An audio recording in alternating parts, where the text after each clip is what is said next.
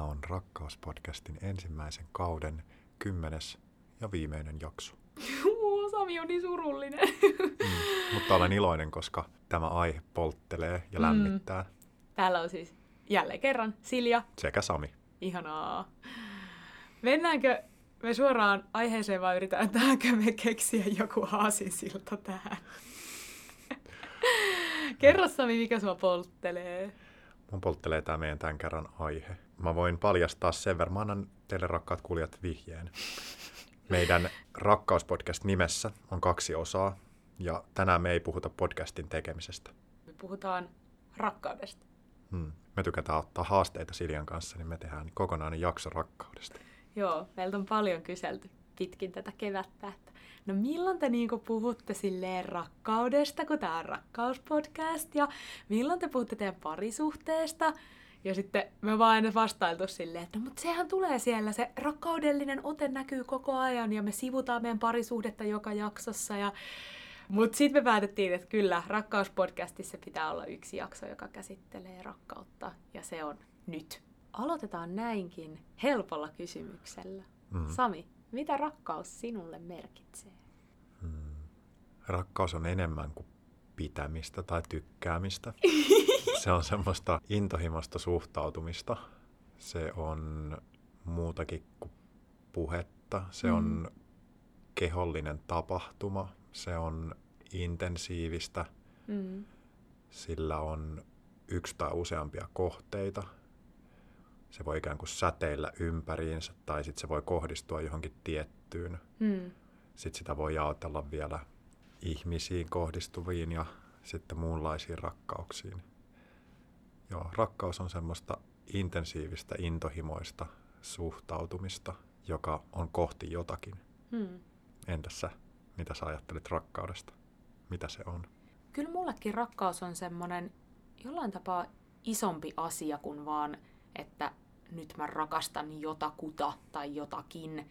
Kyllä se on enemmän se, sä kuvailit tosi hyvin sitä, että se säteilee ympäriinsä. Niin kyllä mä koen, että rakkaus on semmoinen asia, mikä täyttää sut kokonaan ja sitten lähtee susta jonnekin suuntaan tai kaikkiin suuntiin. Se on semmoinen asia, mikä on isompi kuin sinä itse tai isompi kuin minä itse. Hmm. Ja se voi olla hyvä. hirveän monenmuotoinen. Hmm. Sitä on vaikea asettaa mihinkään tiettyyn muottiin. Tämä on aika hauskaa, että me lähdetään näinkin vaikealla filosofisella kysymyksellä liikkeelle, mihin ei varmasti ole mitään yksiselitteistä vastausta. Mä en näe tätä ollenkaan filosofisena, mä näen tämän käytännöllisenä Mm. kysymyksenä. Paljon kiinnostavampaa kuin teoretisoida rakkautta, niin on puhua siitä, miten se ilmenee, miten, Mm. miten se tuntuu, miltä se näyttää, Mm. minkälaisissa teoissa rakkaus manifestoituu. Joo, ja kyllä se on mulla semmoinen ehkä elämän asenne Hmm. tai joku suhtautuminen asioihin, minkä pyrkii säilyttämään mukana kaikessa, mitä tekee. Sä puhuit myös semmoisesta intohimosta, niin kyllä mä voin ajoittain sanoa, että mä rakastan asioita, mitä mä teen. Mä rakastan mun elämää ja tommosia isompia kokonaisuuksia. Hmm. Että se ei rajoitu vaan just siihen semmoiseen romanttiseen rakkauteen, että oo Sami, rakastan sinua, koska olet kumppanini ja Silja olet tykkää. olet ihana, vaan se on enemmän semmoinen pyrkimys kohti sitä, että haluaa, haluaa tehdä elämässä niitä asioita, mitkä on itselle kiinnostavia ja tärkeitä ja toimia sillä tavoin, minkä kokee oikeaksi ja hyväksi ja Hmm. yrittää suhtautua rakkaudellisesti myös semmoisiin haasteisiin tai johonkin hankaliin tilanteisiin, mitä tulee. Ja myös semmoista myötätuntoa, Joo. empatiaa. Joo, rakkaus ei ole aina helppoa tai se ei, Mm. se ei rajoitu vaan olemaan olemassa elämän semmoisissa helpoissa ja keveissä ja Ihanissa pirska... hetkissä. Niin. Vaan rakkaus on aina jotain semmoista, mihin sä voit turvautua myös raskaina hetkinä. Mm. Tai se on parhaimmillaan löydettävissä myös siellä surun keskellä ja Mm. riitatilanteissa. Ja... Mm. Ja kyllä musta tuntuu, mä en ole todellakaan ajatellut näistä asioista aina näin. Mm. Että mulle pitkään rakkaus oli vähän hankala sana, tai sen sanominen, että rakastaa jotakin, tai mm. varsinkaan, että rakastaa jotakuta ihmistä, niin sen sanominen tuntui ihan hirveän isolta ja merkitykselliseltä. Mä kans pitkään varoin sanomasta, että rakastan mm. jotain tai varsinkin jotakuta, koska musta tuntuu, että se se on valtava sitoumus sanoa niin. Ja sitten musta tuntuu pitkään, että mä en pysty ikään kuin puhtaan sydämin sanoa sitä, että nyt mä rakastan, koska mä en tavallaan tiennyt, että mitä se konkreettisesti tarkoittaa. Mm. Tai että se tuntuu semmoiselta korulauseelta sanoa, että minä rakastan sinua. Ja sitten kun se tarkoittaa eri ihmisille eri asioita, Mm. niin musta tuntuu, että jossain teinivaiheessa se oli se, kaikki oli silleen I love sitä ja tätä ja tota. Mutta sitten kun tuli vähän enemmän ikää ja sitä asiaa joutui miettimään uudelleen, niin musta tuntuu, että siinä vaiheessa tuli semmoinen blokki, että mä en enää voi sanoa mistään, että mä rakastan mitään tai ketään, koska Mm, se tuntuikin yhtäkkiä niin suurelta. Että lapsena ja varhaisteininä sä rakastit heppoja ja jätskiä ja musiikkia ja sun kavereita ja aa, kaikki oli vaan niinku sydämiä. Mm. Mutta sitten kun sitä rupeaa miettimään uudelleen, niin se kääntyy. Joo. Rakkaus on kyllä tolla tavalla olemassa semmoisena symbolina. Hmm. Ehkä sitten jossain vaiheessa, kun itse rupes ajattelemaan, että eihän se rakkaus välttämättä tarvii olla joku semmoinen mystinen ja maailman suurin asia, vaan että mä voin sanoa rakastavani jotain tiettyä hetkeä tai tilannetta, tai mä voin sanoa rakastavani sitä mahdollisuutta, että saan aamulla juoda rauhassa kahvia, että se rakkaus alkoi omassa puheessa tippumaan sieltä joltain ihmeelliseltä jalustalta, minne sen Joo. oli itse työntänyt jostakin syystä. Mm-mm. Mutta se vaati sen, että sitä rupeaa vaan aktiivisesti käyttämään ja rupeaa ikään kuin uskomaan siihen. Joo, tämä mulle tuli tuossa aiemmin mieleen, että rakkaus on ikään kuin praktiikka tai rakkaus on jotenkin harjoittelemista. Hmm. Rakkaus on semmoista aktiivista Opettelua. opettelua. Joo, toi on, toi on hyvä muotoilu. ja sen hyväksyminen, että se saattaa olla vähän naivia. Mutta Joo. et mun mielestä tähän maailmaan ja elämään tarvitaan lisää ihania asioita, lisää s- sydämiä. Joo, ja semmoista suoraa ja vilpitöntä ja kyllä mun mielestä naiviakin Mm. ajattelua kaivataan, tai mm. että ei, ei kaiken tarvi olla semmoista vakavaa ja teoreettista ja Kovaa ja kylmää. niin. Että kyllä mä tällä hetkellä, jos mä mietin, niin sen lisäksi, että on mun elämässä romanttista parisuhderakkautta, niin on Mm. myös paljon rakkautta esimerkiksi mun hyviä ystäviä kohtaan, perhettä kohtaan, elämän ilmiöitä kohtaan. Kyllä mä hetkittäin myös rakastan mun työtä tai jotain projekteja, mitä pääsee tekemään. Joo, mä, mä kanssa jaan semmoisen ajatuksen siitä, että mä rakastan mun elämää Hmm. sisältäen myös ton työn, mutta sisältäen myös monia muita osa-alueita. Että itse olen valinnut, koska pidän ja rakastan näitä asioita, mistä mun elämä koostuu. Hmm. Ja se on mun mielestä tosi ihanaa, että voi vilpittömästi sanoa, että mun elämä on mun näköistä ja mä useimmiten herään aamuisin asioihin, jotka tuottaa mulle mielihyvää nautintoa ja Iloa ja onnea. iloa ja onnea Mm. ja sit mä saan kehittyä sellaisten asioiden äärellä. Mm. Se on mahtavaa.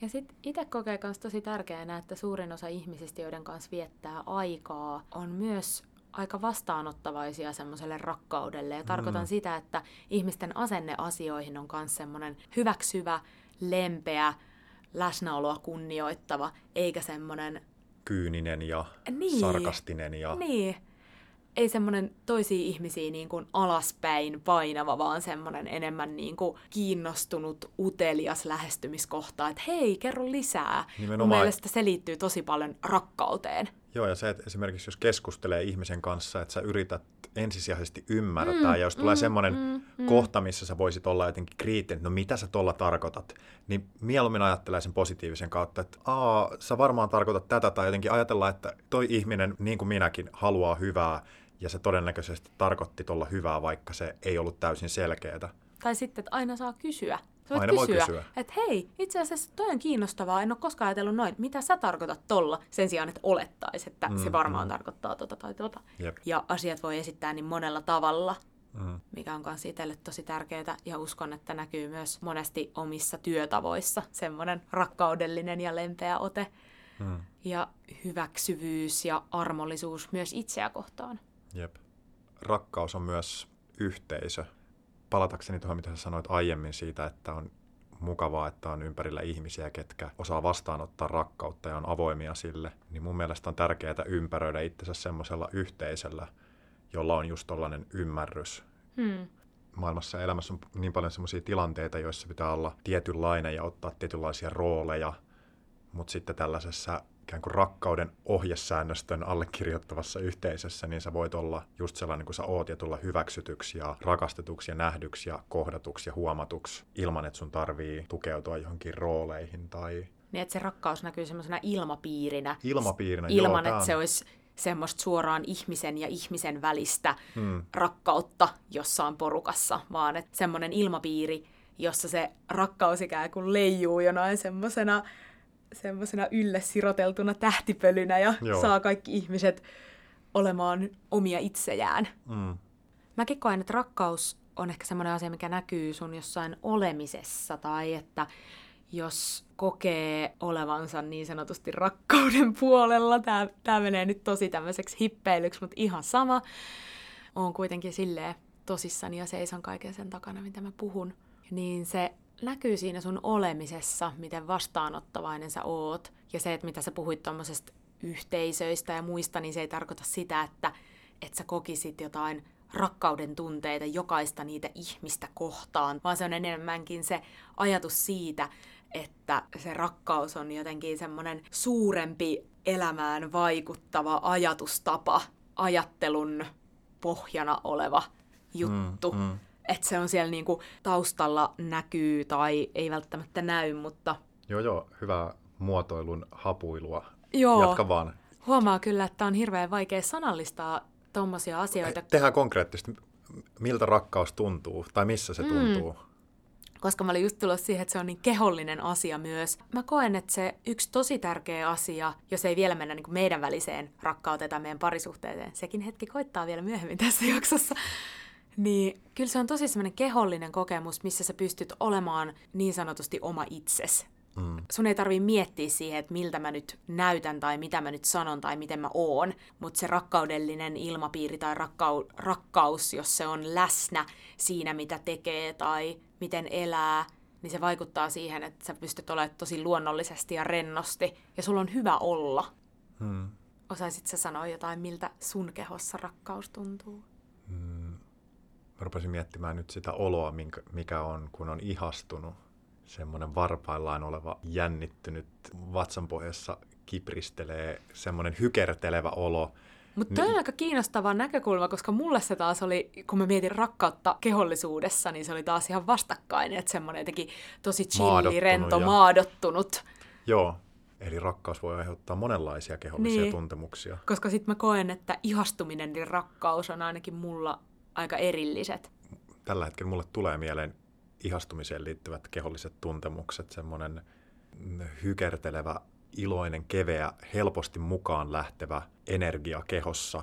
Mm. Että et mun on kevyt osallistua vaikka keskusteluun tai Mm. joo joo saan kiinni semmoinen... Tiety, että rakkaus voi vaikuttaa tommoseenkin. Joo, että et, tietyllä tavalla sellainen, että et mä oon va- varpaillaan just tulossa kohti lähdössä lentoon semmoinen kohotettu olemus ja Mm. olotila. Semmoinen tulee ainakin ensimmäisenä mieleen, minkä tunnistan vahvasti liittyvän rakkauteen ja rakkaudellisiin olotiloihin.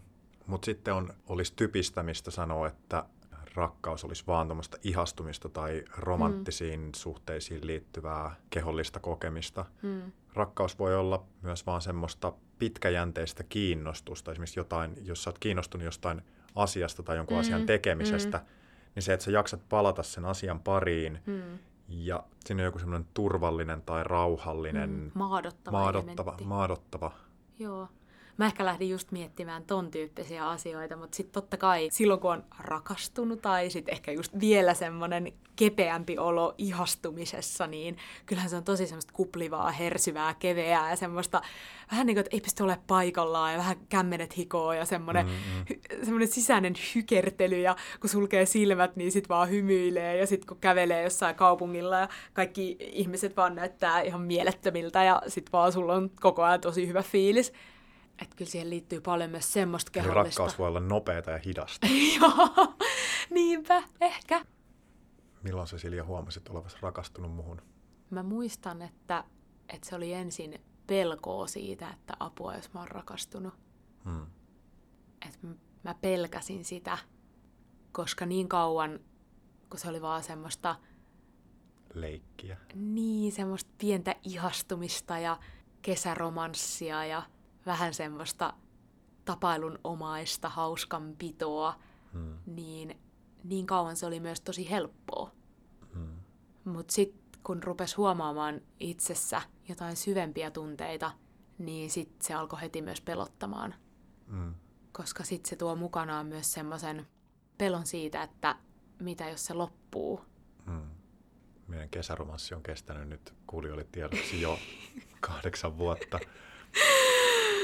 Festarijaksossa mainittu provinssirock on saattanut meidät yhteen, joten menkää ihmiset talkootoihin festareille, mm. vaikka mitä voi tapahtua. Niin, voitte löytää itsenne kahdeksan vuoden päästä podcast-pöydän äärestä puhumassa rakkaudesta. Mm.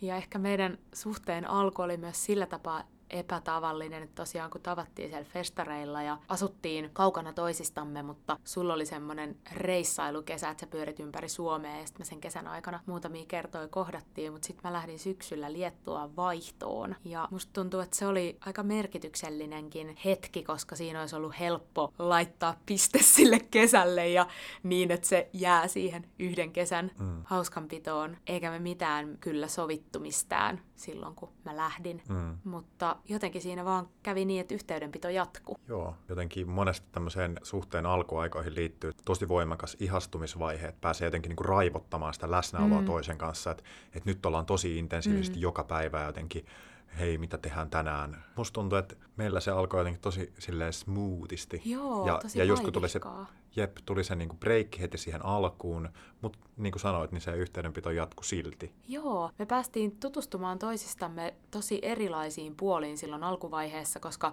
silloin ei, mulle ei ollut mitään Skypeä eikä ollut mitään Whatsappia tai muuta. Niin siis me läheteltiin sähköposteja ja kirjeitä. Tämä on ihan uskomatonta. Mm. Mutta me kirjoiteltiin kirjeitä toisillemme ja sitten välillä jossain Messengerissä juteltiin. Jep. Mutta ei me puhuttu niinku puhelimesta tai mitään videopuheluita tai tommosia. Hmm. Et siinä, että kun jäsentelee ajatuksia toisilleen kirjoittamisen kautta ja ne lauseet on jollain tapaa harkittuja, niin tulee ehkä sanoneeksi tai kertoneeksi toiselle sellaisia asioita, millä on jotain merkitystä tai mitkä on vähän syvempiä. Niin, joo, sitä jotenkin sanallisti ja jäsenti heti alusta lähtien. Ja sitten oli ihana oppia tuntemaan toisesta semmoisia puolia, mitkä ei varmasti olisi tullut sitä kautta, jos olisi vaan viettänyt aikaa. Todellakin. Mä oon nimittäin lukenut joitain niitä sähköposteja tässä ihan no, viime vuonna viimeksi, hmm. joita mä oon siihen aikaan lähettänyt sulle. Ja siis se kieli vaan, mitä mä käytin, niin se poikkesi paljon siitä kielestä, mitä mä käytän live-tilanteissa. Hmm. Ja mulla on myös yksi sun ihana kirje edelleen tallessa, mihin sä oot piirtänyt mulle toiselle puolelle mammutin. Hmm. Se on ihana. Ja sitten mun mielestä se oli hauska juttu, että sä olit kirjoittanut siihen kirjeen kanteen. Mä asuin siis Liettuassa semmoisessa asuntolassa, mm. että this is a very important letter to ja sitten siinä oli mun nimi. Ja meillä tuli postit semmoiselle postipöydälle, ja sitten mä en käynyt siellä läheskään joka päivä katsoa, kun ei mulle oikeastaan tullut sinne hirveästi postia. Mä kävin ehkä kerran viikosta tsekkaa, että onko tullut jotain. Ja sitten mä olin meidän asuntolan keittiössä ja sitten yksi toinen opiskelija tulee ja sanoo silleen, että hei Silja, tuolla pöydällä on joku super tärkeä kirje sulle. Ja mun eka reaktio, että mä menen ihan paniikin, että nyt siellä on joku poliisilta tai jostain niin Kela vaatii jotain jäätäviä maksuja takaisin. Sitten mä menen niin sydän hakkaamalla etsiä silleen, niin kuin, että täällä pitäisi olla mulle kirje. Ja sitten kun mä näen sen kirjekuoren ja tajun, että ei kun tää on Samilta, mm. niin sitten se tunne muuttuu niin kuin salaman nopeasti vaan ihan toiseen. Ja sitten mä muistan, että mä panttasin sitä kirjettä niin kuin iltaan. Että mä sain... Täydellisen hetken Joo. Lukeessa. Illalla viimeisenä mä laitoin varmaan jotain ihanaa musiikkia soimaan, lukittauduin mun huoneeseen ja sitten se oli vielä tosi pitkä kirje, missä sä kerroit paljon asioita, mitä sä oot tehnyt. Hmm. Ja kyllä musta tuntuu, että sen syksyn aikana jo, kun mä olin siellä Liettuassa, niin Mulla oli tosi voimakkaita tunteita sua kohtaan, mutta silloin mä en ehkä vielä ajatellut mitään rakastumista. Mutta sitten kun mä tulin takaisin ja sä olit muuttanut Helsinkiin, yhtäkkiä me asuttiinkin samassa kaupungissa. Monet asiat oli sen jälkeen mahdollisempia kuin se, että jos mä olisin Joo. edelleen asunut Kurikossa ja Joo. sä Helsingissä. Ja sitten olikin mahdollisuus ruveta silleen, että hei, no mitä sä teet huomenna, mitä sä teet viikonloppuna. Meidän tapailuvaihe alkoi aika luonnollisesti, mm. vähän niin kuin itsestään. Että sitten kun oltiinkin samassa kaupungissa ja molemmilla oli ed- edelleen semmoinen fiilis, että hei, on kiva hengailla sunkaan, kiva nähdä sua, mm. niin miksi ei olisi nähty? Jep. Sitten mä muistan heti melko varhain sen odotuksen, että sitä olisi pitänyt ruveta jotenkin määrittelemään sitä suhdetta. Mm mua ahdisti se ajatus siitä, että olisi pitänyt ruveta kertomaan ihmisille, että no nyt me seurustellaan. Nyt se, on, nyt se on tästä päivästä eteenpäin, se on päätetty. Mä ja Silja, me seurustellaan. Joo. Me ollaan pari, me ollaan muist... pariskunta. Mä muistan kanssa, että monet mun kaverit kysy silleen, että tietysti No, kelle nyt oli kertonut. Joo, tää kysymys, no, no seurustelitteko te? No ootteko te yhdessä? Onko Sami sun poikaystävä? Se ahdisti ihan hirveästi. Ja sit sun kanssa me aina puhuttiin siitä, että no, et ollaan vaan. Ja sitten, jos piti määritellä, niin mä olin silleen, että no, se on semmonen Sami. Mm. Se on Sami. Mä muistan siihen aikoihin mä taisin löytää tämmöisen termin kuin mielitietty. Uu, se on ihana. Joo, mielitietty. Mä tykkään käyttää sitä vieläkin. Joo, se on kyllä kiva sana. Ja mun on ollut tosi vaikea käyttää poikaystävä-sanaa. Se siinä on tosi siinä vaikea. on outoja kaikuja. Joo, ja mä ihan hirveän harvoissa tilanteissa on puhunut susta mun poikaystävänä. Sitten ehkä jos joku on kysynyt, että hei, onko toi se sun poikaystävä, että siitä tulisi tosi outo tilanne, jos mä olisin silleen, ei se on mun poikaystävä, se on mun mielitietty, tai ei se on mun kumppani. Että silloin sit ehkä päästään itsensä helpommin, että joo, on. Oot, oot sä mun tyty, jos mä oon typy? ei, apua, hirveät nimityksiä. Tai sitten, että joo, sun mies. Niin silleen, että en mä koe, että sä olet mitenkään mun mies. Joo. Sä, sä oot ja Sami. Ja kaksikymppisenä niin kuin, en tiedä kuinka mies mä nyt oon Niin, ollut. niin. Se mies, mies on problematisoitunut tässä Joo. niin kuin elinvuosien myötä, että se ei ole niin yksiselitteinen asia. Joo, mutta jos mä palaan vielä siihen, että milloin mä tajusin olevani rakastunut suhun, niin kyllä mä luulen, että sen kevään aikana sit, kun me tapailtiin ja vietettiin paljon aikaa yhdessä, ja sit kun mä sanoin sitä, että alkoi tulee semmoisia pelkoja siitä, että apua, jos mä nyt rakastun. Sitten jossain vaiheessa tajuaa, että kyllä tää jotain muuta kuin semmoista keveää ihastumista on. Että jotain syvempiä tunteita siellä on. Ja sitten mä muistan se eka kesä, tai niinku mei, meidän toka kesä, eli sitten niinku vuosi sen jälkeen, kun oltiin tavattu, niin me lähdettiin eka kertaa yhdessä reissaamaan. Mm. Niin mä muistan, että se oli semmoinen merkityksellinen. Me reissattiin niinku Baltian maissa ja sitten mentiin vielä käymään Berliinissä Joo. meidän mun tota, kaverin luona. Niin silloin mulla oli semmoinen olo myös, että hei, et niinku pariskunnat reissaa yhdessä. että semmoinen, että apua, että onks me nyt, o- ollaankohan me nyt niinku yhdessä. Eli muunlaisetkin siteet meidän välille alkoi muodostua kuin vaan se, että me nähdään silloin mm. tällöin. Tai että semmoisia yhdistäviä tekijöitä ja semmoista niin kuin linkittymistä rupesi tapahtuu monella tasolla. Ja sitten Ja kyllä mä koen myös sen, että just, että mitä tekee yhdessä, että jos lähtee parin viikon reissuun, niin en mä lähtisi jonkun semmoisen, aa, no mä tossa viime viikolla tutustuin tämmöiseen tyyppiin, ja aa, nyt mä oon sitä pari kertaa, ja nyt me mm. lähdetään, mulle se oli ainakin semmoinen isompi asia. Ja sitten mä muistan, että silloin samana kesänä sä olit askarrellut mulle jostain Hesarin kannesta leikellyt jotain kirjaimia ja asetellut ne, ja siitä tuli semmoinen joku ihana rakkaudellinen viesti. Sä olit pyytänyt mua sun luo kylään, ja sitten mä menin sinne illalla, ja siellä odotti se, ja sitten sä olit ostanut mulle yhden levyn mikä oli Atletico Kumpulan levy, mitä me oli yhdessä, oltiin fiilistelty sitä bändiä. Ja sit mä olin ihan silleen, että en mä oo koskaan saanut keltään tämmöisiä lahjoja. Sä oot ostanut mulle jonkun levyn ja se on tosi merkityksellinen asia meidän välillä. Me ollaan kuunneltu niitä biisejä yhdessä ja Hmm. se oli myös pieni yksityiskohta, mutta siitä tuli semmoinen olo, että oho, hui. Mä ehkä huomasin tuntevani jotain muuta sua kohtaan kuin vaan hengailua tai ihastusta tai pitämistä. Siinä vaiheessa, kun rupesi löytyä semmoisia valmiuksia itsestä, että haluaakin selvittää asioita. Hmm. Että et silloin, jos tulee joku kaihertava tilanne, niin on valmis olemaan läsnä ja elämään niiden läpi Hmm. ja purkamaan ne osiin ja kulkemaan yhdessä niiden lävitse eteenpäin. Sen sijaan, että olisi silleen, että aah okei, no äh, se olikin vähän hankala tyyppi, no en, en mä jaksa Joo, enää mä, nähdä mä sitä. pidin tosi pitkään semmoista pakoreittiä itselleni auki. Semmoista dramaattista plan Btä, että no niin, tää oli tässä, no niin, nyt erotaan, nyt riitti. Mutta sitten huomasi, että siihen korttiin ei ikään kuin tarttunut koskaan. Hmm. Aina selvitti vielä tämän yhden tilanteen ja aina tuntui siltä, että plussia on enemmän kuin miinuksia. Hmm. Ja Enää su- ei tarvitse laskea plussia ja miinuksia, nyt ollaan paljon voitolla jo tähän mennessä. Joo, mä samaa Va- vaakakuppi on keikahtanut. Mm. Ja meidän suhteessa on kyllä ollut tosi monenlaisia vaiheita, että on ollut sellaisia vaiheita, että me ollaan ollut paljon etäämpänä toisistamme ja on ollut sellaisia hankalia vaiheita, että asiat kaihertaa vähän pidempään, että mukas saadaan joku asia purettua ja selvitettyä, mutta silti tunnistaa, että siellä on jotain semmoista outoa ja mä koen, että ainakin omalta osalta monet asiat on liittynyt muihin oman elämän epävarmuuksiin, mitä alkaa sitten heti projisoimaan parisuhteeseen. Jos on muussa elämässä haasteita, niin sitä alkaa heti ajattelemaan, että joku tässä parisuhteessakin nyt on vialla. Että on nyt, mä en nyt jaksa sua.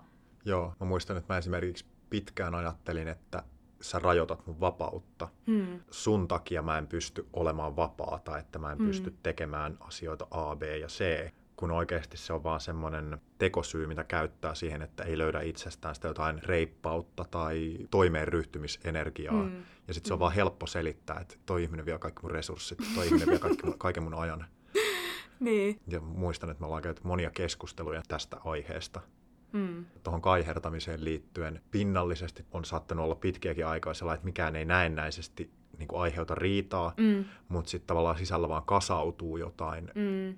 Mm. Mulla varsinkin niin kuin jossain vaiheessa oli paljon sitä, että asiat kasautuu tiettyyn pisteeseen asti, jossa sitten on vaan pakko puhua. Mä oon nyt vuoden ajan miettinyt joka päivä tätä, miksi, miksi, miksi tämä on näin, ja mm. sitten se asia käydään läpi. Mutta se on ehkä iso muutos, minkä mä koen nykyään meidän parisuhteessa, että ne asiat ei pääse kasaantumaan, vaan me selvitetään asiat mahdollisimman pian, puhutaan, käydään niitä läpi. Näin ei siis ole ollut Joo. aina. Ja sitten muutenkin meillä on ollut näitä erillisyysvaiheita, että sä olit kanssa sun opintojen aikana vaihdossa mm. ja me asuttiin silloin pidempäänkin erillään tai sä olit Prahassa ja mulla oli vähän duuneja Helsingissä ja sitten mä lähdin reissailemaan. Mä kävin varmaan kaksi tai kolme kertaa sen kevään aikana Prahassa ja se oli kyllä kivaa, että sitten meillä oli aina joku viiden päivän mittaiset treffit mm. siellä. Mutta mä koen, että se on kanssa ollut meidän parisuhteessa tosi tärkeä osa-alue, sä puhuit tuosta vapauden rajoittamisesta, että molemmat on saanut myös tehdä tommosia asioita. Mä muistan silloin, kun sä olit lähes vaihtoon, niin kaikki kysyi multa, että niin, että no muutat säkin sinne Prahaa. Ja mä olin ihan silleen, että eihän mulla ole siellä mitään, että Sami menee sinne kouluun, mutta niinku, eihän mulla ole Prahas mitään, Miks, miksi mä sinne lähtisin? Joo, Sitten mä siellä venailisin, niin, venailisin joka päivä, kun sä tuut koulusta kotiin, ja olisin silleen, mit tehdään, voidaanko tehdä jotain, voidaanko hengaa?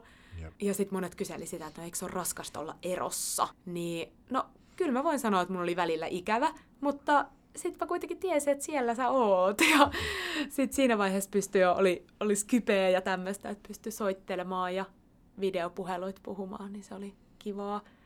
Ja sitten, mikä on myös kiinnostavaa, että tämä ikävän käsite, koska mm. mä oon helposti semmoinen, että mulla tulee ikävä, tai sitten jos me ollaan just toinen on vaikka Ihan vaikka viikon sisällä, niin sä saatat sanoa, että mulla oli ikävä sua. Joo, joo. Ja mä taas on ehkä semmoinen ihminen, että mä oon iloinen, kun joku ihminen on mun kanssa läsnä, ja sitten on aikoja, milloin se ihminen ei ole mun kanssa läsnä. Silloin mä en mieti sitä. Mm. Ja sitten kun se ihminen tulee taas mun elinpiiriin ja mun silmien eteen, niin sitten, aa, onpas kivaa taas. Mm. Siinä ei ole semmoista, että olispa se nyt tässä, kun se ei voi olla tässä. Niin, ja tämä on myös yksi asia, mistä me on sun kanssa joskus puhuttu, koska mä koin pitkään, että, että no enkö mä sitten ole sulle tärkeä, kun sä et ikävöi mua tai mm, mm. että sä et kaipaa mua koskaan. Ja mun on ollut hirveän vaikea ymmärtää se, että sun sun maailmassa se ei mene niin. Ja mm. nyt mä oon hyväksynyt sen, että sulla harvoin on mua ikävä. niin. ja se on ihan ok. Se ei tarkoita sitä, että etkö sä silti välittäis musta. Niin. Et sitä ei mitata sillä, että miten paljon toinen nyt on kaivannut ja ikävöinyt toista. Toki tuossa on myös se kääntöpuoli, että koska mä oon semmoinen ihminen, joka ei ikävöi sua tai muitakaan, niin mm. sit mä oon myös helposti semmoinen passiivinen osapuoli parisuhteessa tai kaverisuhteissa, että mä oon yleensä se, kehen otetaan yhteyttä, mm. koska muilla on herkemmin se tarve, että hei, olisipas kiva nähdä taas sua. Mm. Niin mä oon nyt vasta viime aikoina herännyt siihen, että hei, myös mun vastuulla on osa siitä suhteen metatyöstä, että siitä mm. yhteydenpidosta ja ylläpidosta. Ja... Mä koen tosi vahvasti sen, että meidän parisuhteessa on ollut kaksi semmoista isompaa vaihetta, että nyt on menossa se uuden ajan parisuhde, että se eka vaihe oli ikään kuin sellaista harjoittelua ja sitten asuttiin myös se neljä vuotta yhdessä. Ja sen jälkeen, kun me muutettiin erilleen ja tuli hetken se semmoinen alkoi. erillisempi osio, että nähtiin ehkä vähän vähemmän ja tutkailtiin, että no onko tässä nyt vielä jotain, minkä eteen kannattaa tehdä töitä. Ja sitten vaan maagisesti me alettiin vaan kietoutumaan toisiimme paljon syvemmin, tai mun mm. kokemuksen Silleen hengittävästi, niin. symbioottisesti, ihanasti, itsenäisesti. Kyllä, vapaasti, mutta rakastaen. Joo, mä kans koen samoin, että me edettiin semmosia, mitä taidetaan kutsua relationship escalator, suhteen liukuportaa tästä perinteistä reittiä, että tavataan, tapaillaan, ruvetaan seurustelemaan, muutetaan yhteen. Ja sitten musta tuntuu, että se perinteinen polku ei ikään kuin ollut meitä varten. Hmm. Ja sitten me vaan kuitenkin mentiin ja otettiin niitä askelmia kohti sitä, mikä ei ole meidän polku. Tai ainakin niin. meidän pitää määritellä se polku tarkemmin, että millä tavalla me halutaan se kulkea. Niinpä. Se oli tosi tärkeää, että tajuaa, että hei mä voin hypätä näistä liukuportaista pois. Ja laskea kaidetta pitkin. laskea kaidetta pitkin, edetä eri reittiä. Mm. Että sen ei tarvitse olla mitään sellaista suoraviivasta mm. jo olemassa olevaa polkua, vaan jokainen parisuhde pitää ajatella uudestaan mm. sillä mm. tavalla, että se palvelee molempien osapuolien mm. tarpeita, persoonallisuuksia, mm. haluja, odotuksia, toiveita. Ja nykyään mä koen sen, että kun ei asuta yhdessä, niin se on ihan hirveän iso voimavara meidän parisuhteelle, koska silloin se aika, mitä me vietetään yhdessä, on nimenomaan sitä haluttua ja valittua aikaa. Mm. Että nyt mä haluan jakaa tämän illan tai nyt mä haluan jakaa tämän päivän sun kanssa. Joo. Ja meidän parisuhteessa on aika vähän tällä hetkellä semmoista ei-keskittynyttä yhdessä olemista. Mm, tai että me ei jotenkin mm. makoilla olkkarissa, tuijotella omia kännyköitämme Joo, hirveästi. Ei, siis ei ikinä. Ihan hirveän harvoin. Sitten jos meillä on molemmilla puhelimet kädessä, niin silloin molemmat hoitaa jotain asiaa, että hei, mun on pakko hei nyt vastata tähän viestiin. No okei, okay, hei mä katon tän sillä Joo, aikaa. Että sä et ole mulle mikään semmoinen seinävaate, vaan että se on yleensä just semmoista intensiivistä. Meillä on nytkin tämän podcastin aikana, että katsot toisiamme silmiin koko ajan. Tämä on ihan uskomatonta silmiin tuijottelua, mutta tämä on myös tosi ihanaa. Sä vaivaannuit suhteemme alkuaikoina hirveästi siitä, jos mä katoin sua pitkään. Joo, tämä on, tää on asia, jota mä olen työstänyt eteenpäin ja nykyään... Niin, mä en vaadi sulta mitään, vaikka niin. mä katon sua. Niin, mä kysyn aina silleen, mitä sä katot? Mitä sä katot? Miksi sä katot mua? ja sit Sami ei antanut mitään vastausta. Ja mä joudun vaan opettelemaan sen, että okei, okay, hän mm. katsoo mm. mua, koska hän katsoo mua. Mm. Nykyään se on jo mulle helpompaa, mutta kyllä mä silti saatan väliin vähän kiusaantua jostain mm. Se on se pyö. Mutta joo, mä koen kyllä sen, että tällä hetkellä meidän parisuhteessa on niin paljon hyviä asioita, että me on joskus puhuttu sitä, että pitäisikö meidän muuttaa uudelleen yhteen tai voitaisiko me asua yhdessä. Enkä mä koe, että se olisi mitenkään täysin mahdoton. Mutta mitä puhuttiin vähän siellä kotiasuminen jaksossakin, että sit pitäisi olla niin maagisen jättimäinen joku kartanolinna, missä me voitaisiin asua, että toisella voisi olla se länsisiipi ja toisella itäsiipi mutta tällä hetkellä tämä tuntuu tosi hyvältä. Ja jonkun mielestähän me vietetään varmasti niin paljon aikaa yhdessä, että ihan silleen naurettavaa, että no miksi te ette sitä asu yhdessä, että tehän mm. koko ajan ootte yhdessä. Mut... Se muuttaa sitä dynamiikkaa, mm, jos, jos mm. ne on ne avaimet vie sinne samaan kotiin. Ja sitten musta tuntuu muutenkin, että me on tehty tosi hyviä valintoja meidän parisuhteen eteen, lähtien siitä, että me pyritään aina selvittämään ja keskustelemaan asiat. Mm. Tai sitten sä käytät usein sitä, että hei, nyt, nyt lähtee, pysähdytään, tauko. Jos tunnistaa semmoisen luupin, että nyt ihan sama miten tämän keskustelutilanteen hoitaa, niin toisen tunnetila aloittaa sen uudestaan alusta. Mm, ja se menee jankkaamiseksi. jankkaamiseksi. Molemmat on vaan sätkynukkeja, jotenkin vaan reagointi, reagointi, reagointi, reagointi. Niin sitten siitä vaan pääsee tosi helpolla, kun astuu tilanteesta ulos, jatkaa hetken kuluttua puoli tuntia jotain ihan muuta. muuta. Ja sit käy sen läpi, että hei, okei, sulla oli äsken tämän tyyppinen tunnereaktio päällä, se aiheutui, kerro mistä, ja sitten toinen voi purkaa, toinen voi kertoa, että aa, okei, mä koin taas sen näin, ja, ja mulla oli semmoinen tunne, että... Niin, se jankkaaminen on vaan joskus niin saatanan kivaa. Se... ja sitten mä oon joskus, mä oon sanonutkin sulle, että mä saatan joskus vaan jatkaa jotain sen takia, että ei halua niinku luovuttaa. Että Joo, vaikka jossain vaiheessa tajuu, että... Tää on ihan naurettavaa. Niin, tässä ei ole mitään järkeä, mutta sitten haluaa niinku pitää kynsin ja hampaan kiinni siitä. Niin, mutku, mutku, mutku. Niin onneksi me ei ollut kumpikaan semmoisia ylidramaattisia, että me jotenkin paiskottaisiin asioita Joo. tai ruvettaisiin haukkumaan toisiamme. Että ihan... Tai kumpikaan ei pakene tilanteista, vaan että se, että just jos joku ikään kuin konfliktitilanne, riitatilanne, semmoinen hankala keskustelu mm. tuntuu menevän liian pitkälle, niin sitten se on helppo sille, hei, nyt, nyt lopetetaan tähän ja käydään tämä kohta läpi, mutta ei tule koskaan semmoista, että toinen olisi silleen, no niin mä lähden nyt, ja sitten aha, ovi paukkuu, ja Jep. nyt siitä ei kuulu pariin päivään, ei, ei varmaan ikinä ole tapahtunut tuommoista. Joskus on ollut ehkä sitä, että hei, nyt, nyt mä menen käymään ulkona, mutta se, että, että sit käy haukkaa vähän happea ja Joo. pystyy keskustelemaan. Tai sitten me ollaan myös aika hyviä siinä, että meillä on joskus ollut tosi jänniä tilanteita, että me ollaan yhdessä oltu menossa jonnekin, ja sitten jollain matkalla tuleekin joku tilanne, mikä johtaa mm. siihen, että sitten kun päätyy sinne jonnekin, että on vaikka menossa katsoa jotain esitystä tai menossa jonkin juhliin tai jotain, mm. niin sitten me pystytään aika hyvin tekemään nykyään silleen, että okei, okay, hei, palataan tähän myöhemmin. Ja sitten, että jos menee katsoa sitä jotain esitystä, niin pystyy katsomaan sen esityksen ihan rauhassa, eikä tarvi siellä olla silleen, että no niin, nyt sinäkin siinä, no älä tuu tähän. Ja niin kuin, semmoista, kun välillä näkee jotain hirveät riiteleviä pariskuntia julkisilla paikoilla, jotka on, niin kuin, näkee silleen, että nyt, nyt on aika huono tilanne meneillään. Että pystyy ottamaan hetkeksen etäisyyden ja sitten palaamaan siihen asiaan ja selvittämään sen läpi, eikä jäämään väkisi kiinni siihen, että no niin, nyt mun päivä on pilalla. Mm. Mä kyllä on sitä mieltä, että mun mielestä ihmisten pitäisi riidellä sille hillitysti enemmän julkisilla paikoilla. Koska no ehkä hillitysti, mutta sitten jos näkee Mä, mä oon aina valmis pikku riitaan alekassa.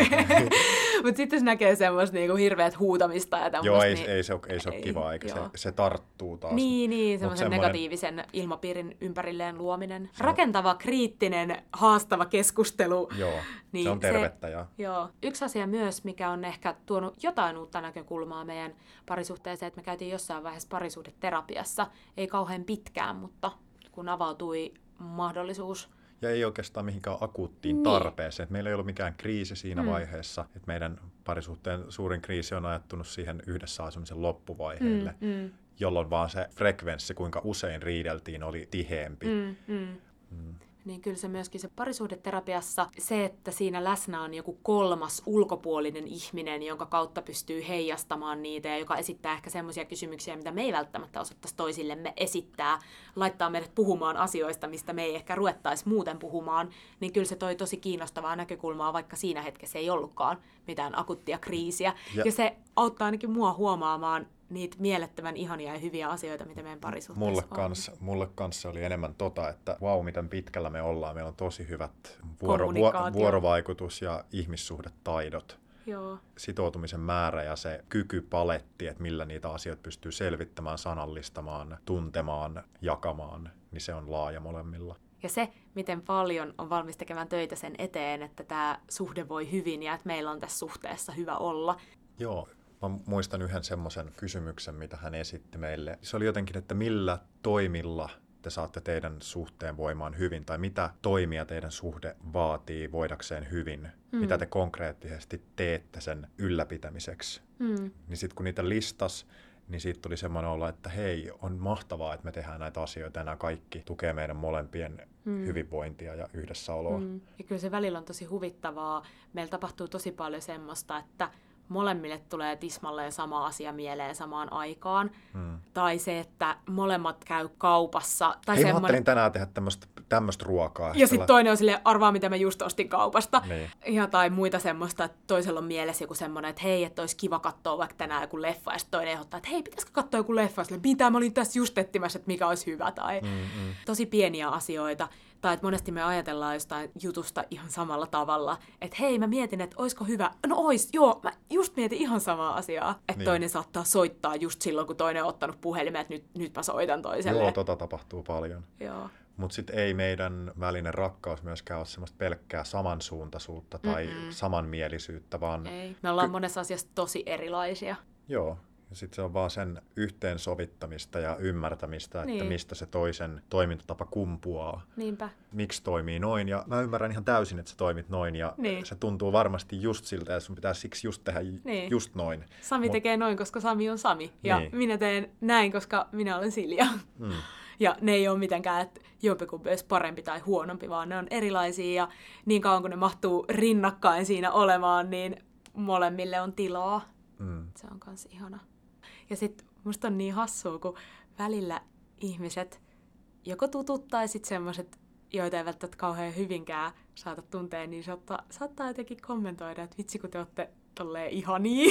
tai... Sitten me ollaan vaan kuullut sillä, mm, me niin tehdään niin me paljon ollaan... töitä sen eteen. niin, ja sitten mä välillä kyllä puhuttu myös siitä, että kyllä me joku päivä kirjoitetaan se joku ihana uuden ajan parisuhdekirja, tai sitten vanhoilla päivillä me ruvetaan vetämään semmoisia parisuhdevalmennuksia mm. kiertämään luennoitsemassa. Tätä kaikkea on rakkaus. Mm, yep. Ehkä sen aika koittaa. Ja ehkä tämä rakkauspodcast on ensimmäinen askel sitä kohti. Mm, mm. Musta tuntuu siltä. On ollut hirveän kiva tehdä tätä ensimmäistä kautta sun kanssa. Mä oon samaa mieltä. Tämä on ollut myös opettavainen. Ja mä oon yllättynyt tästä, että miten helposti me on pystytty jakamaan teidän kuulijoiden kanssa tämä meidän keskinäinen vuorovaikutus. Hmm koska tämä on tavallaan osa sitä rakkauspodcastin ydintä. Mm. Tämä meidän välinen vuorovaikutus on ollut meidän mielestä niin arvokasta, että se kannattaa tuoda teidän kuulijoiden korville. Joo, tämä on opettanut paljon myös meidän parisuhteesta. Tämäkin yksi yhteinen työprojekti. Mm. Ja sitten mua huvittaa se, että kun molemmilla on, saattaa olla välillä ne samat ajatukset, niin sitten me saatetaan puhua toistemme päälle, koska toinen vaan mm. tietää just se, niin joo, just näin. Ja se on sitten semmoinen, mitä huomaa editointivaiheessa, että äh, ärsyttävää, että siellä on paljon päälle puhumista, mutta Rakkauspodcast sallii myös ajoittaisen päälle puhumisen. Mm, se käy. Hmm. En tiedä, haluaisitko Sami avata, me on käytetty tuota uuden ajan parisuhdekäsitettä, mitä se sulle tarkoittaa? No, mulle se on lähtenyt semmoisesta sanaleikistä, jota mä oon ruvennut ainakin itselleni hokemaan jossain vaiheessa uuden maailman juttuja. Totta, sulla oli toi tosi vahvasti Joo, jossain vaiheessa. Et, et se on ikään kuin semmoinen uusi käytäntö, joka hyödyntää niitä jo olemassa olevia rakenteita ja tapoja toimia, mutta sitten ei rajoitu pelkästään niihin, vaan ja, niistä jalostuu jotain uutta, ottaa niiden parhaat puolet ja sulattaa ne yhteen. Sitten siitä tulee uusi, entistä toimivampi kokonaisuus. Ja tässä uuden ajan parisuhteen kohdalla se tarkoittaa sitä, että tiedostaa esimerkiksi sen, että minkälaisia parisuhdemalleja meille ehdotetaan, mutta sitten se kriittinen tarkastelu, että sopiiko tämä meille, hmm. halutaanko me elää tuollaista elämää, halutaanko me kenties muuttaa siinä jotain, hmm. minkälainen olisi just mulle sopiva parisuhde, minkälainen olisi just sulle sopiva parisuhde. Hmm. Saadaanko... Miten meidän parisuhde muotoutuu. Niin, saadaanko me nämä meidän jonkinlaiset se utopia tai fantasia, että saadaanko ne niin kuin linkitettyä yhteen ja minkälaista se rinnakkain kulkeminen olisi, mikä sallisi molemmille sen riittävän vapauden mm. ja sitten kuitenkin, että se tuntuu siltä, että on sitoutunut toiseen. Ja... Mm. Mä oon aika samoilla linjoilla, tai että mä oon sunkaan puhuttu niin paljon myöskin tästä, niin se ei ehkä yllätä, että mm. uuden ajan parisuhde resonoi mulle samoja asioita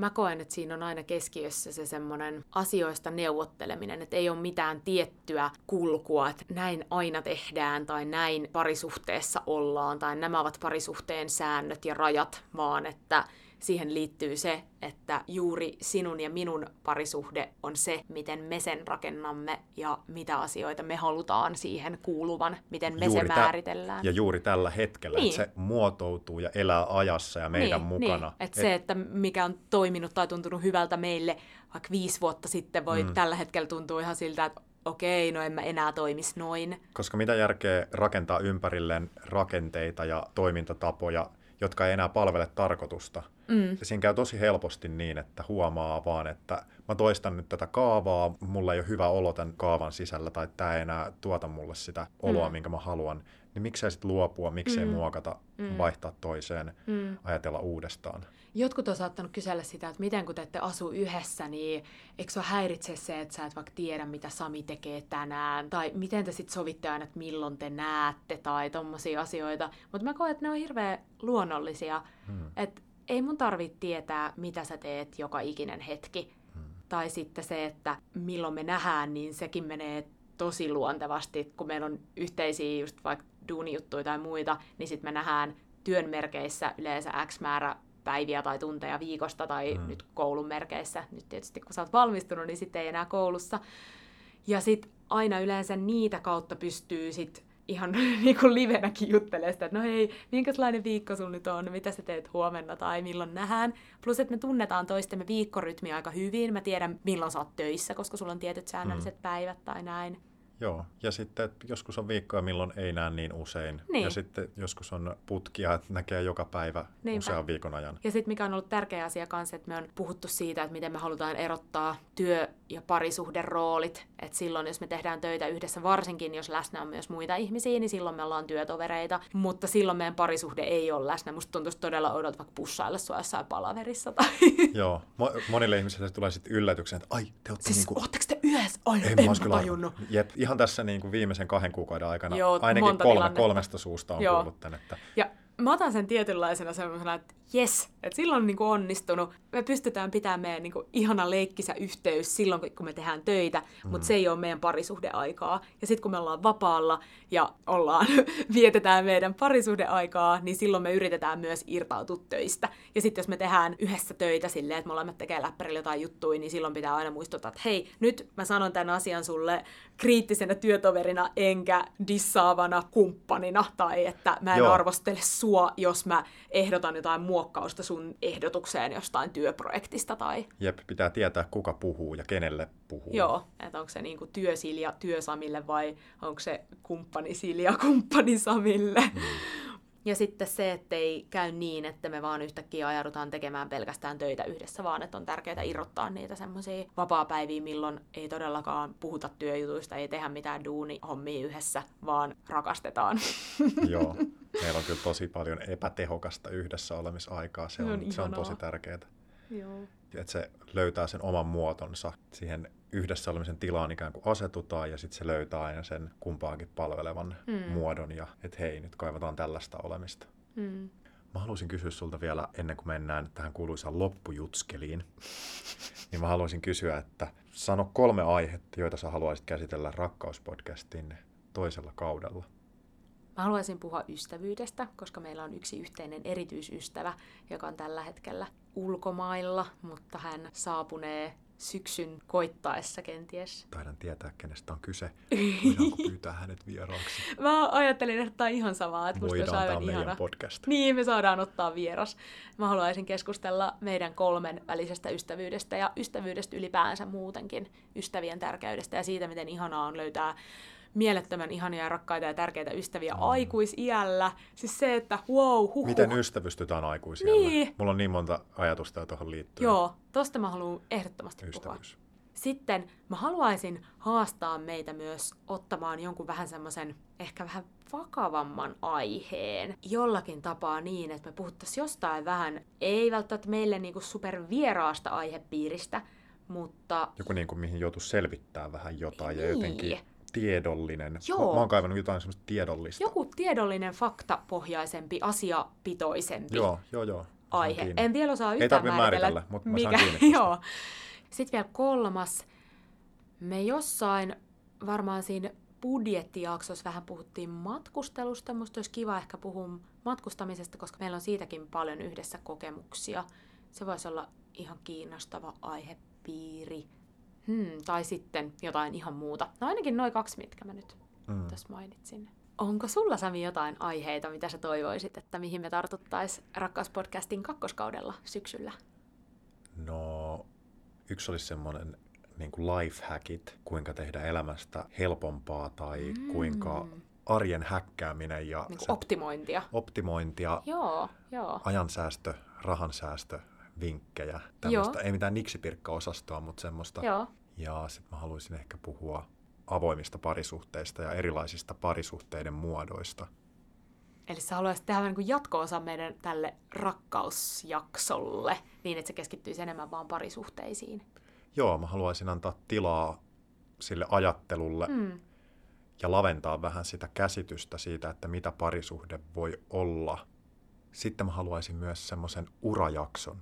Oho! Et, että mitä me ajatellaan itsestämme ja toisistamme ja työntekijän näkökulmasta, mm. että minkälainen työntekijä tai minkälainen taiteilija tai minkälainen, mm. minkälaista ajattelua tämmöiseen ammatilliseen minään ja siihen määrittymiseen liittyy. Mm. Joo. Hei, tässä alkaa olla jo melkein kakkoskauden jaksoaiheet suunniteltuna. Mutta ja. hei, rakkaat kuulijat, mm, jos teillä on mm. toiveita, niin teillä on koko kesäaikaa lähetellä meille niitä joko meidän rakkauspodcast at gmail.com tai sitten Instagramin kautta viestinä. Voi laittaa toiveita siitä, että mistä te haluaisitte meidän puhuvan. Kakkoskausi alkaa jossain vaiheessa syksyllä. Tiedotamme siitä kyllä sitten tarkemmin. Ja kyllä me hei kesän aikana päivitellään tota meidän Instaa, että ei tarvi olla siitä huolissaan, vaikka meidän podcasteja ei pääsekään kuuntelemaan tämän jakson jälkeen ennen kuin vasta muutaman kuukauden päästä, niin kannattaa seurata meidän Insta-tiliin, niin tietää, missä me mennään. Ja voidaanko me värvätä teistä, rakkaat kuulijat, semmoisia rakkauspodcastin suurlähettiläitä? Voitteko te levittää sanaa, että miten ihanaa tätä on tehdä ja kuunnella ja tulkaa mukaan kakkoskaudella? Ja miten ihanaa on rakastaa ja mm. tuntea rakkautta. Mutta ennen kuin unohdetaan, niin loppujutskeli. Joo. Sami, mitä sinä tänään rakastat? Mä rakastan semmoista ihan pikkuasiaa, Kerro. Mä luulin, että toi mun Zoom-nauhuri, millä me tätä nauhoitetaan, on rikki, mutta se ei olekaan rikki, joten mun ei tarvi hommata ottaa Zoom-nauhuria, joten mm. tuolla samalla Zoom-nauhurilla voidaan nauhoittaa myös Rakkauspodcastin kakkoskausi Zoom-nauhuri. Ihanaa. Entäs Silja, mitä sinä tänään rakastat? Mä rakastan sitä, miten mulla on ollut tässä kesäkuussa jo ihan mielettömän hienoja ja tärkeitä kohtaamisia – ihmisten kanssa. tosi erilaisissa tilanteissa. Ja se on tuonut mulle semmoisen ajatuksen siitä, miten mä rakastan elämän rikkautta ja sitä, että kun mitään ei voi koskaan tietää etukäteen. Elämän yllätyksellisyys, se on ihanaa. Sitä mä rakastan. Tämä oli nyt tämmöinen työroolista irrottautuminen. Me tuossa pussattiin salaa, jos ette kuullut. Tosi salaa. Mutta kiitos kaikki rakkaat kuulijat ja kuullaan taas sitten Rakkauspodcastin toisen kauden ensimmäisessä jaksossa. Ihanaa kesää. Rakastakaa. Moi moi.